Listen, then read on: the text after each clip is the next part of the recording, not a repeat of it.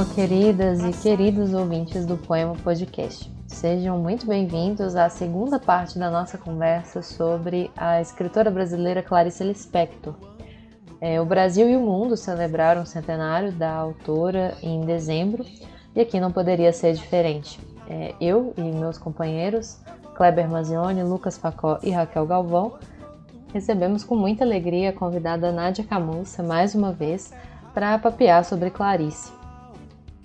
Um aspecto que foi muito comentado na ocasião do centenário é, foi a diversidade de textos que a Clarice Lispector produziu em vida.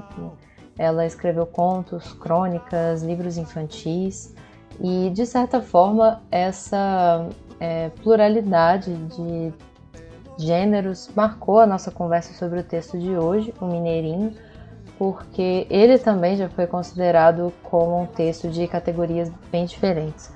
Ele foi considerado crônica quando foi publicado em 1962, mas passou a ser tratado como conto em edições mais recentes da obra completa de Lispector. Bom, o Mineirinho é um personagem real, era o apelido de José Miranda Rosa, um criminoso muito, muito conhecido nos anos 60, quase a ponto de se tornar uma lenda viva. Ele cometia delitos tão espetaculares que as pessoas diziam que ele tinha sete vidas. Mineirinho cometeu diversos assaltos à mão armada, é, alguns em plena luz do dia e também atentados contra a polícia. Algumas vezes ele chegou a fugir da prisão e foi brutalmente executado em 1962 com 13 tiros. É, nesse texto, a Clarice Lispector é, avalia de uma maneira bastante crítica essa execução brutal. Ela se identifica com esse personagem e acha muito excessiva né, a abordagem policial. Na entrevista concedida à TV Cultura mais de 10 anos depois, Lispector ainda se mostrava indignada com o episódio ela disse: qualquer que tivesse sido o crime dele, uma bala bastava, o resto era vontade de matar, era prepotência. Clarice Lispector disse que o texto ainda era um dos favoritos dela. O texto é sucinto, bastante fácil de ser encontrado na internet e se você quiser ler integralmente, mas nós nos dividimos também é, para ler alguns fragmentos importantes que destacamos na leitura então, fiquem com essa leitura coletiva e com esse papo que realmente ficou muito, muito especial e marcou o nosso encerramento com chave de ouro da temporada 2020 do Poema Podcast. É, suponho que é em mim, como um dos representantes do nós, que devo procurar por que está doendo a morte de um facínora e por que é que mais me adianta contar os 13 tiros que mataram o Mineirinho do que os seus crimes?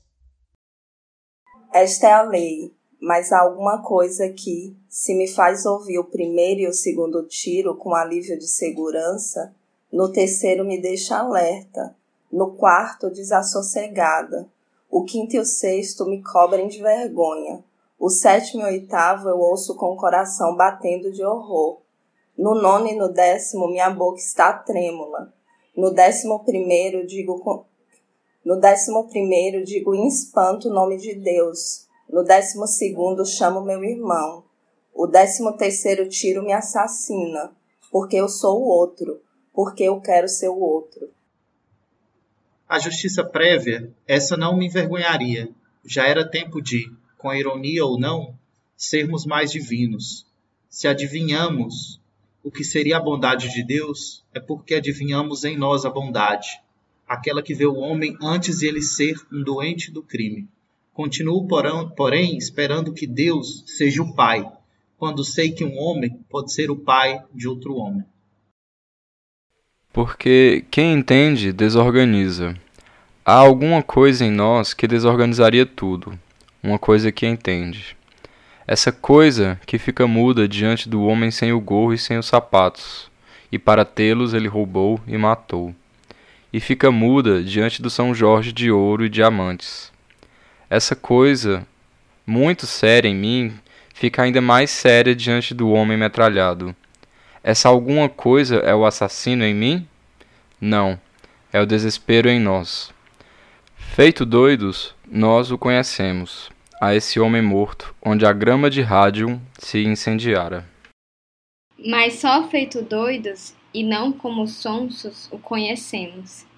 É como doido que entra pela vida que tantas vezes não tem porta, e como doido compreendo o que é perigoso compreender. E só como doido é que sinto o amor profundo, aquele que se confirma quando vejo que o rádio se irradiará de qualquer modo. Se não for pela confiança, pela esperança e pelo amor. Então, miseravelmente, pela doente coragem de destruição. Se eu não fosse doido, eu seria 800 policiais com 800 metralhadoras, e esta seria a minha honorabilidade. Esse final é muito atual, né? Muito atual assim, na verdade parece que nada se muda, nada mudou, né? Eu acho é, é nem. Eu, agora eu tô pensando toda a discussão que a gente estava tendo com o Búfalo, da questão do olhar contemporâneo, mas que na verdade talvez não seja um olhar contemporâneo, seja que as coisas não mudaram muito como a gente acha que podem ter mudado. Que essa frase do se eu não fosse doido, eu seria 800 policiais com 800 metralhadoras. É... Parece de agora, né? Sim, totalmente. Sim, é, no, eu estava revendo a famosa entrevista da Clarice, a última gravada né, para a TV Cultura, e ela se refere a esse texto como um dos favoritos dela, né, que ela se lembra com, com afeto mesmo, né, de ter escrito. E e aí alguém comentou assim, né? Falou, nossa, ela ficaria horrorizada hoje. De 13 passaram para 80 uhum. tiros. Nossa, verdade. Bem atual, né? Isso é muito poderoso. Verdade. É. Caramba. Tem uma coisa que me, que me chama muita atenção nesse ponto, gente, é em relação à mudança de tom, sabe? Assim, tem um, um eu, não é? Que claramente está expressando aí sua, sua busca, né? Por uma certa também investigação nesse ponto por um questionamento, né? e que interpela o outro em relação a esse questionamento, a, a empregada, e que depois viram ele, depois viram nós, e depois termina com o eu novamente. Né? Então, assim, tem uma mirada, né? Primeiro individual, depois é, de um apontamento de um terceiro, depois de um coletivo, e depois eu volto para esse eu. Isso para mim é muito interessante nesse conto, esse movimento. Assim. É, exatamente, nessa localização enquanto crônica, né? Crônica, conto, é, ou parte, né, da vida cotidiana, né? Muito tá muito marcado aí, né? Eu acho que é mais essa sensação de horror, né? Eu achei muito bacana o texto, o trecho que Lucas e Nádia destacaram, né? É, dessa questão de, da loucura está ligada a uma certa sanidade, na real, né? Porque, é, exato. Porque numa, numa inversão mesmo, né, do que seria o papel da polícia e, né, proteger quem. Então, eu acho que ela coloca, né, um assunto, né, uma, uma notícia de jornal, um assunto corriqueiro, transformando esse mineirinho em um herói, né, assim, de alguma forma é, que não há, não há merecimento, né? A chacina não, nunca pode ser justificada. A proteção ainda um pouco, né? Ainda pensando esse lugar burguês. Mas a tem o inaceitável, né? E ele era um herói de fato na comunidade dele, né? A empregada traz essa perspectiva. Como o mineirinho também, ele vai sendo internalizado, né? Assim, tem uma identificação que é um pouco regional, se for pensar em Mineirinho, e, e pouco determinada, né? assim, em relação a, a, esse fato. Pode ser uma notícia, por exemplo, de um jornal, né? Transformada, mas ao mesmo tempo a gente não tem essa essa identificação imediata, mas é algo indeterminado, mas ao mesmo tempo expansivo. Não sei se vocês me entendem. Porque tem um, um jogo, uma briga entre afeto e agressividade nesse, nesse conto, né? de identificação e agressividade ao mesmo tempo. E a gente flagra essa alcunha, né, ou esse apelido, em sua dimensão tanto violenta, social e também humana. Né? E aí a pergunta, os mineirinhos somos nós? Né? Porque essa é a identificação né, dessa humanidade. desse, desse apontamento do eu enquanto do outro enquanto identificação do eu. Esse olhar no espelho é? e, ao mesmo tempo, esse reflexo do que seria apegar-se com uma ideia de justiça, sabendo que essa justiça, na realidade, é uma projeção individual. É? E sabendo que essa justiça ela é falha e que ela incorre no risco de fazer com que a gente durma tranquilos, sabendo que Não, eu posso substituir. Isso, pode falar, Raquel. Não, eu acho que você tocou numa questão até platônica, né? De qual que é o lugar da justiça, né? Que é a grande questão da república. E aí ela, ela trazer isso, né, para uma discussão ali de mesa, né? De como, como que é isso, né? Que noção de justiça a gente tem, que justiça é essa, quem é, né, esse mineirinho, então é, humanizando um pouco, né, essa figura que é tão demonizada sempre, né, que, que tá nas periferias e tudo mais.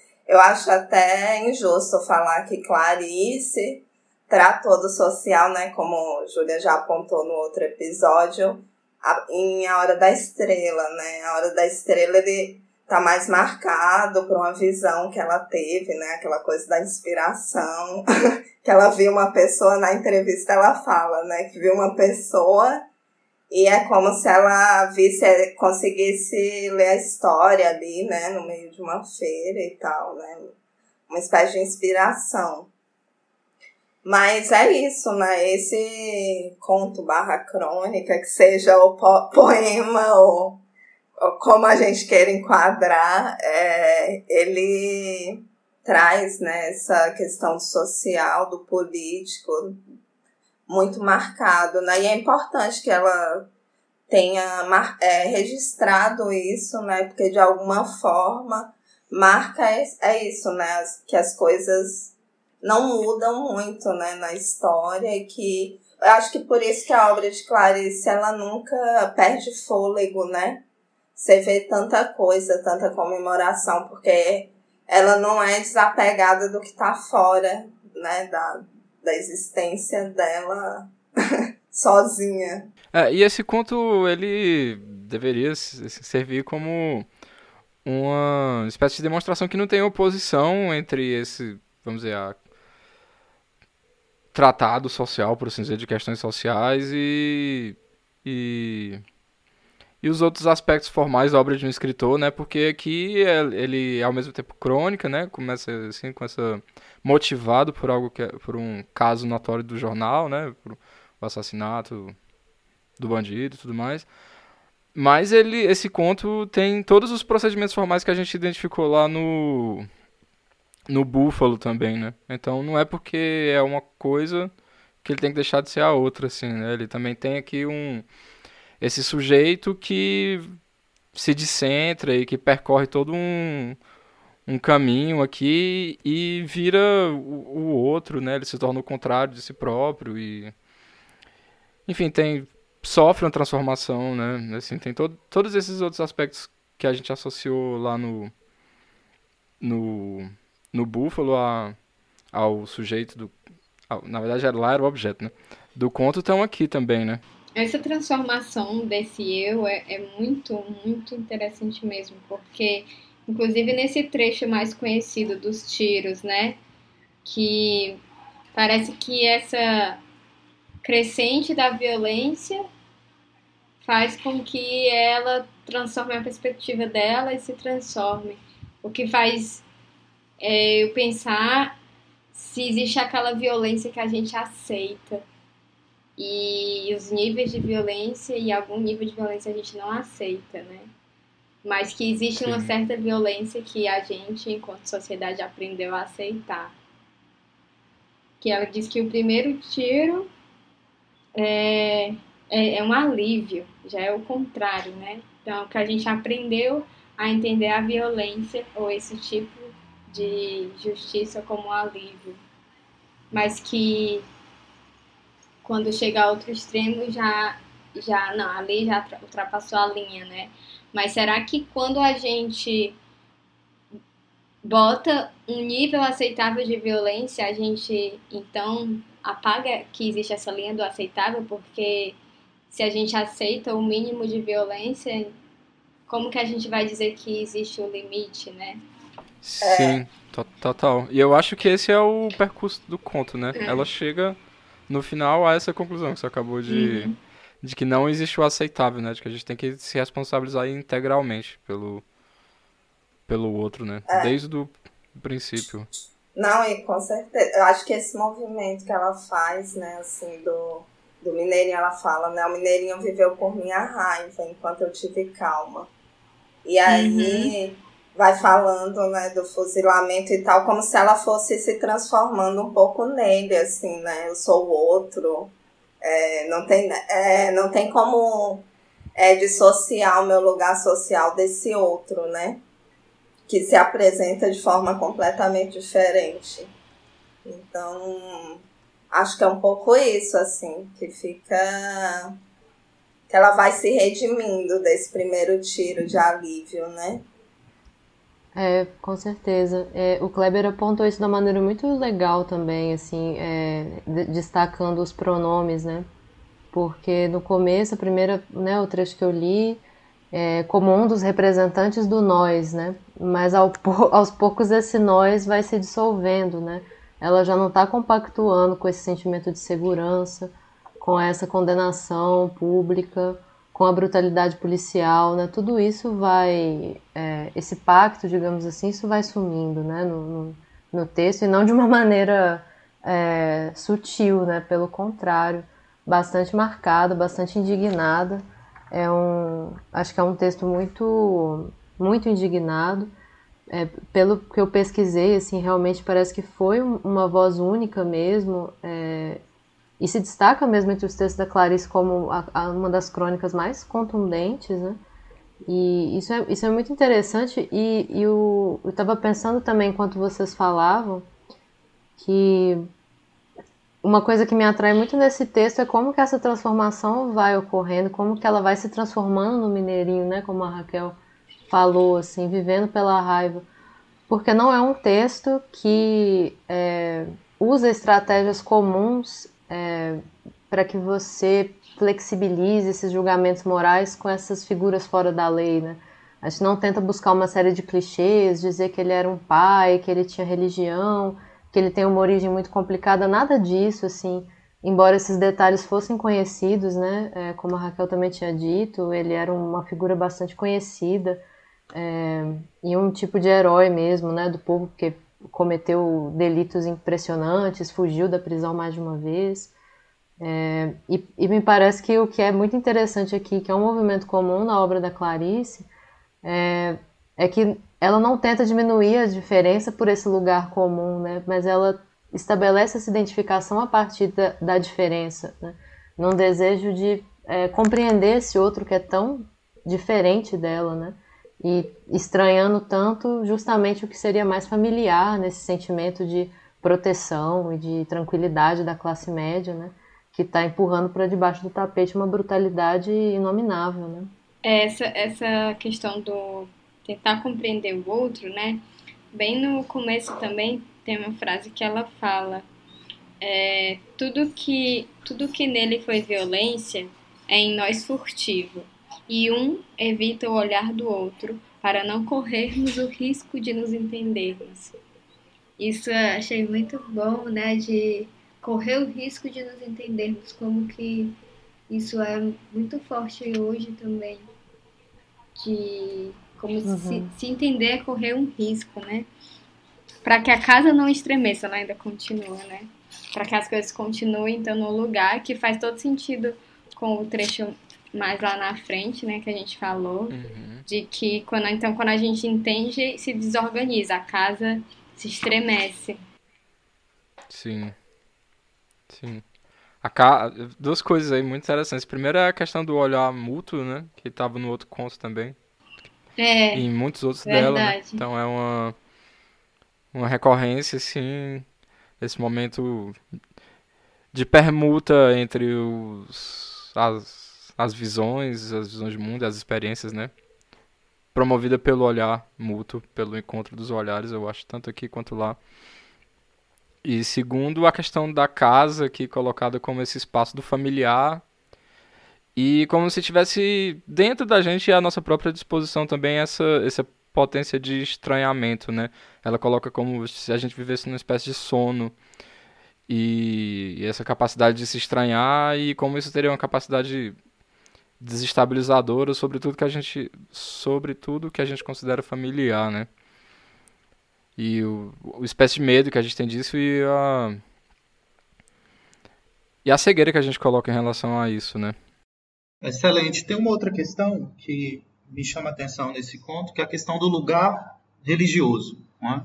Uhum. Uma, tem um lugar de Deus, que inclusive aparece com letra maiúscula e depois com letra minúscula, que me parece que afasta também, já que a gente está falando desse lugar de descentralizar, né, que a própria obra de Clarice ela nos apresenta, essa ideia do religioso ela descentra também, assim, porque não é uma ideia de perdão ou de ódio simplesmente, né, religioso. E parece que é um Deus longe do confessionário, sabe? Parece que é um Deus que também está na violência. Né? É, ele desperta também na violência, né? Então, assim, a ideia do não matarás desperta uma noção diferente de leitura, né? Porque ela investiga essa ideia nela do não matarás primeiro como uma ideia de segurança, né? Para ela não, para que ela não seja morta e também para que ela não pratique, né? Uma violência em relação ao outro.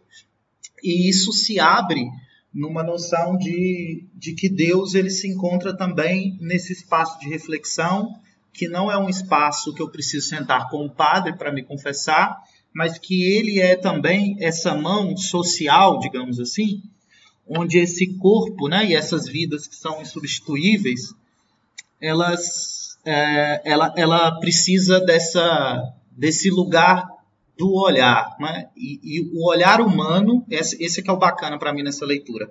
O lugar humano é que diviniza esse aspecto, digamos assim, da, do, da relação do homem com o homem. Não é, não é o divino que traz essa relação, mas assim a relação do homem com o homem que cria esse atrito para aí sim se constituir um divino.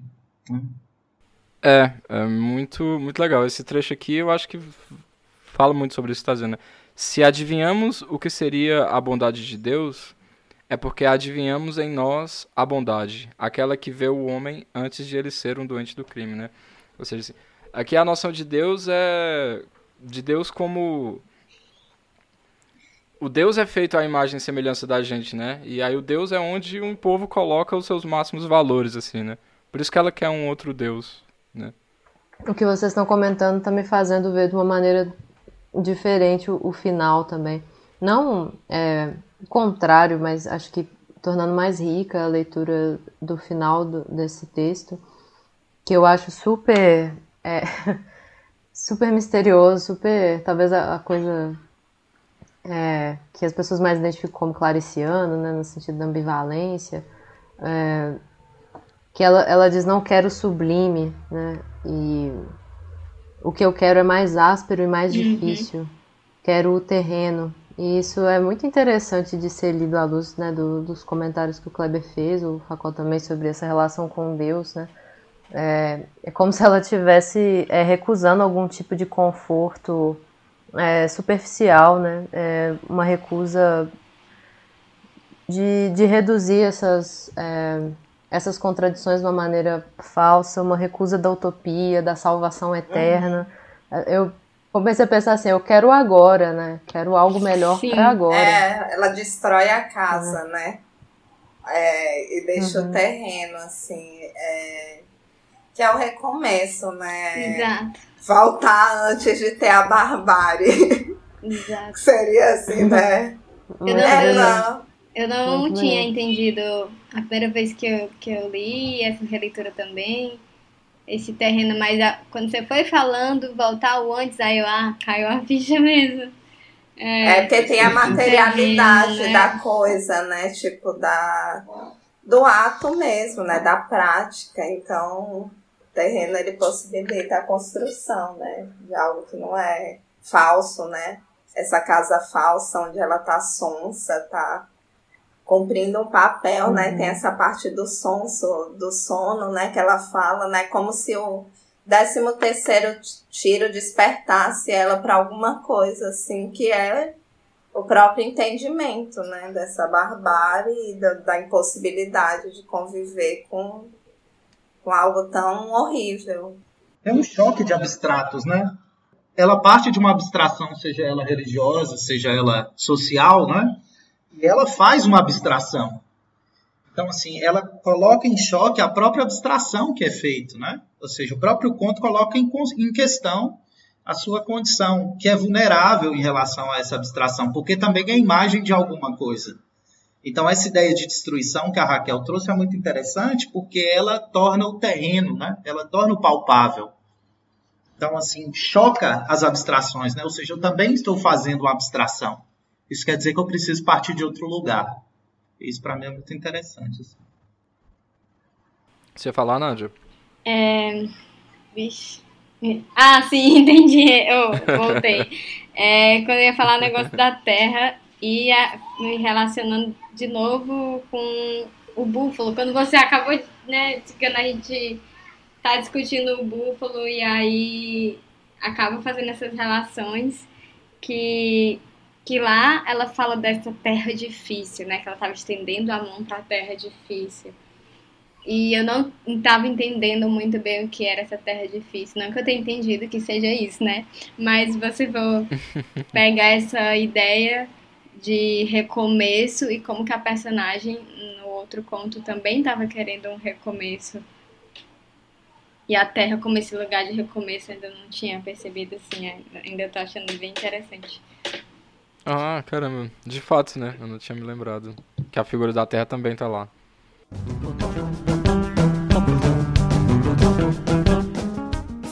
Então, é. Acho que a gente já eu passou. Ia perguntar, por... a gente jogou o roteiro pro alto e conversou é, Não, vou voltar então para uma pergunta, roteiro. já que teve essa, pausa.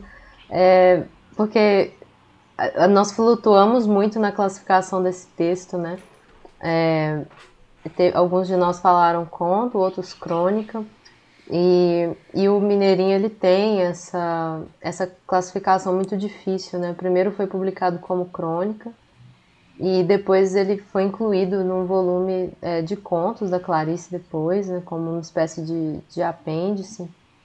E eu queria perguntar como que vocês enxergam esse texto é, e, e não perguntando assim para engessar a discussão de novo nessa questão do, do de gênero textual assim mas de pensar um pouco nessa no, no, como que esse texto reverbera hoje, né, em termos do que a gente falou, assim, como que vocês é, pensam mesmo assim na, na existência dele, né, dentro do legado da autora e como que a gente pode se referir a ele, talvez de uma maneira mais interessante.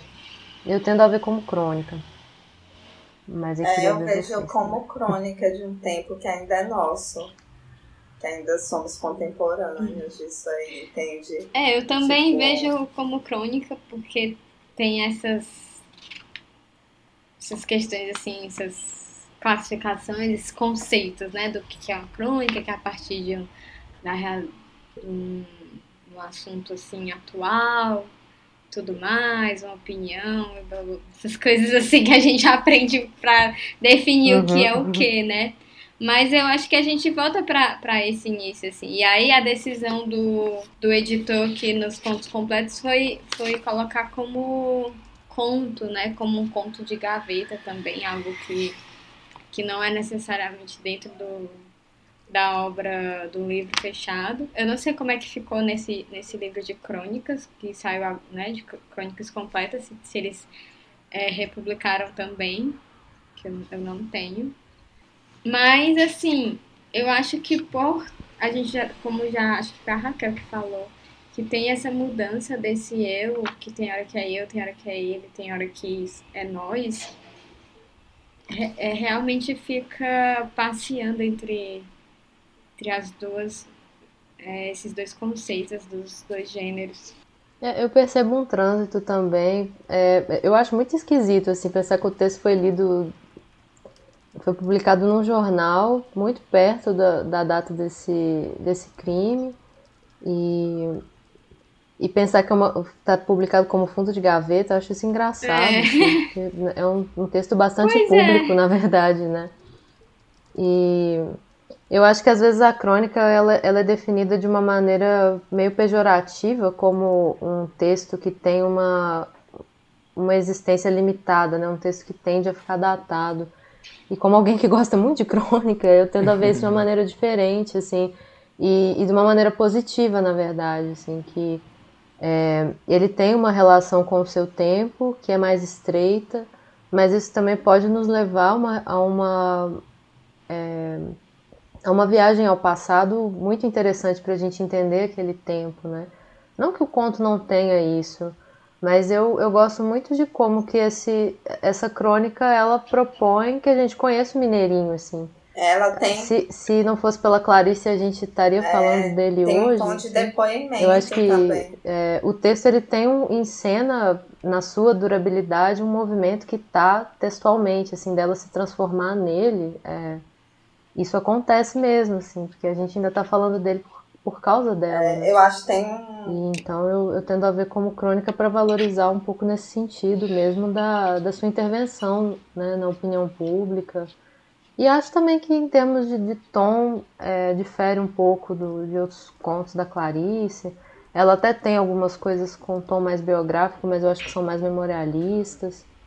E é, eu vejo quase um tom de depoimento, né? Um percurso, assim. É, um olhar subjetivo diante da cena, né? É interessante porque eu acho que tem uma quebra no formal logo no começo do conto, assim, né? Que ela começa narrando uma pequena, pequena conversa dela com a cozinheira e tal. E aí já logo em seguida ela fala assim, esta é a lei. Ponto. Mas, e aí tem, assim, todo um. O, o, o resto do conto é o dois pontos decimais, assim, né? Que começa uhum. uma grande argumentação, assim.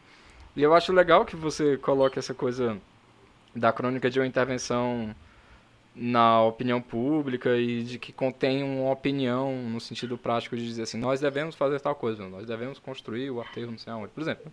Ou não devemos, né? Que se pensa assim, com uma opinião de jornal, assim, alguma coisa que sai, né? Porque é como se a opinião dela, assim, nós devemos substituir nosso conceito de Deus, né? É, assim, ela... Uhum. É, então, o, o, conto se constrói mesmo como uma espécie de argumentação, como uma, um processo dialético, eu acho, mas que envolve a própria posição do narrador, né? Ele é o narrador, a narradora no caso, né? A narradora se identifica com o outro, o mineirinho, e depois se torna um nós, né?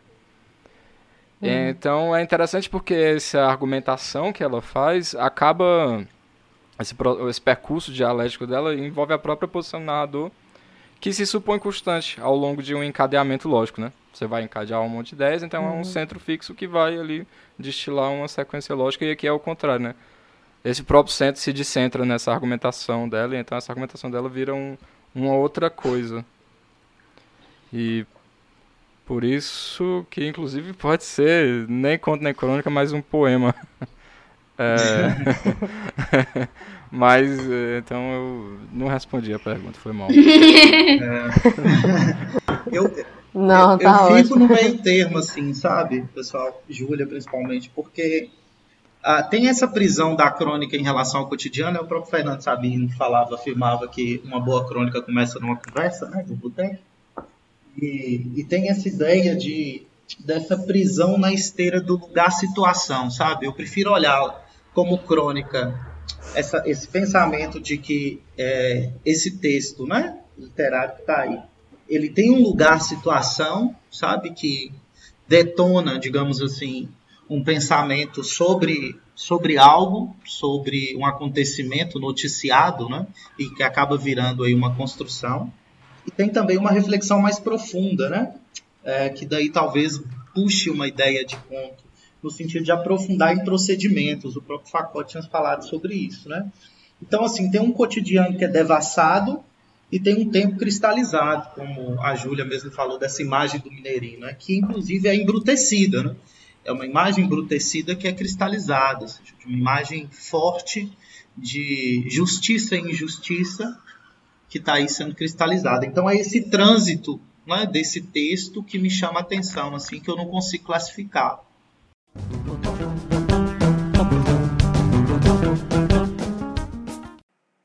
É, bom, eu posso começar indicando, então. Vocês estavam sentindo falta da minha participação. Ou... Claro. indicar o conto, né? A releitura ou leitura, mais possível a releitura do Felicidade Clandestina que é um conto que eu cu- curto muito, né? Porque tem essa relação com a literatura é, direta, né? Com um objeto livre, eu diria, e com acesso a ele. Então, acho que dá para pensar imagens bonitas a partir desse contato desigual. Nossa, eu adoro esse conto também. E enquanto a gente estava falando mais cedo também sobre é, a leitura social da Clarice, né? Eu estava pensando muito nele. Eu acabei não. Tem até umas anotações assim. Mas eu acho, acho isso incrível também, assim, é, nessa questão do acesso à leitura e como que tem um conflito de classe ali que é central, né?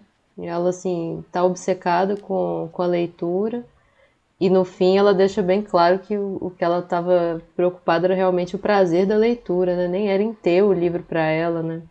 Isso, esse trecho que a, a mãe finalmente entrega, né? E fala, você fica com o livro por quanto tempo quiser.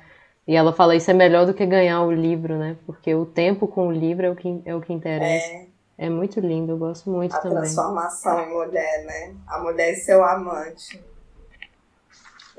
Sim, muito incrível. Massa. É, eu, eu queria indicar um texto é, que eu gostei muito sobre o, o Mineirinho, um texto curto, que está no site Plano Crítico, é do Marcelo Sobrinho. É, de, assim, de tudo que eu, a gente encontrou assim, na pesquisa né, sobre, sobre a Clarice, foi uma das coisas que eu mais gostei. E eu acho que vale a pena também para enriquecer a, a leitura desse texto híbrido, né, que a gente falou. É, uma coisa que me marcou muito ele dizer que o texto não é uma defesa, é uma súplica pelos direitos humanos. E isso eu achei muito interessante, reverbera nas coisas que a gente conversou também, né? E para quem quiser saber mais sobre esse texto tão, tão importante, acho que vale a pena. Bom, é, eu não sei se. Acho que quando, quando o episódio for lançado, talvez já tenha passado, mas é, essa semana também tem uma atriz que ela tá fazendo uma peça online de centenário, tem homenagem, né, também a Clarice. E eu acho que é só até domingo, mas mesmo assim, é, vocês podem procurar o perfil dela, porque talvez possa ter uma segunda temporada online. E no canal dela ela também tem, tem muitos vídeos sobre a Clarice, tem aquele tipo um vídeo tipo 50 fatos e tal, e tem, ela tem uns 50 fatos sobre Clarice, que é a Tarsila Tanhan, no canal, tanto no Instagram como no YouTube, é Vratatá, o perfil dela. E aí eu até comprei o ingresso, eu vou assistir amanhã. Mas aí, quando for lançado, eu acho que aí já vai ter passado. Ah, massa, mas a gente pode colocar nos nossos stories também Ah. hoje e a gente contextualiza Pronto. depois. Porque acho que ainda dá pra Uma comprar pra indicação bem legal. e domingo. Sim. Uhum. Legal. Tá, eu vou então indicar um conto de A Legião Estrangeira também que se chama O Ovo e a Galinha. E eu vou indicar esse conto por conta da discussão que a gente fez logo no começo do, do, do podcast aqui sobre a Clarice. Sobre o porquê dela estar aqui na. Como, como justificar. Aliás, não precisa justificar porque ela é Clarice, mas assim, como falar da questão da, da relação entre prosa e poesia e tudo mais. E eu tava até falando com a Júlia essa semana que eu li em algum lugar uma coisa que eu achei super interessante que eu queria trazer. Vou ter que achar depois, que é uma frase que era como se fosse assim, tipo, a frase é o verso da prosa, né? Então, assim, o mesmo trabalho que o poeta tem no, com verso, o prosador tem com a frase, né? E compõe o ritmo e tudo mais, né? Então, é, e é como se fosse a unidade, assim, né? O verso, numa visão clássica de poesia, é a unidade da poesia, assim, né? O poeta pensa em versos. E então, assim, o prosador pensaria em frases e em composições com frases, né?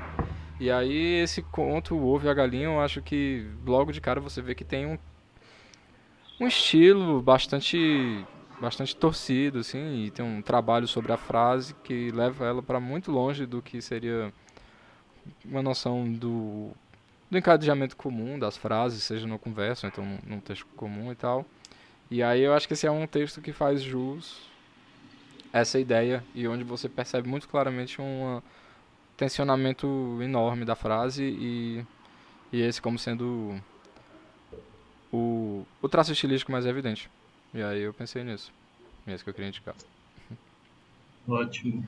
Eu acho esse texto a cara da Gertrude Stein. Eu fico me perguntando se é Clarice Eu acho que é possível, né? Não tem... Sim, é bem possível. Com certeza. Eu, eu vou indicar o primeiro ponto que eu li da Clarice, que é amor. Né? Sim. Está em Laços de Família, eu acho que é bem conhecido também pelo público que é um conto que muito me impactou pelo fervor da reflexão, assim. É, como um gesto de, do outro, né, que embaralha e transborda questões internas, domésticas, assim. E o que mais me impactou, na realidade, não foi o conto, foi a tentativa de um vestibular transformar esse conto em questão. Porque aquilo me causou um certo revirado de estômago, porque didatizou Clarice de uma forma que eu não gostei, sabe? Então, assim, foi um impacto realmente da perda da força literária, assim, de Clarice. E, e aquilo, a, acho que o conto de Clarice me, me deu uma certa a, visão de que é impossível, de certa forma, transformar algumas questões é, da própria da, da própria do, do, próprio terreno literário em questão tão didática, sabe? Em questão tão próxima de um verdade ou falso, ou de escolha uma alternativa. Então, é por isso que eu indico Amor, assim, como um primeiro ponto de leituras minha, né? minhas, mas que me impactou muito uhum. por causa dessa cena, assim. Muito bom. Essa questão de vestibular são sempre um pavor para mim, eu acho também um horror. ai, ai. Beleza, gente? Vamos clicar no pause.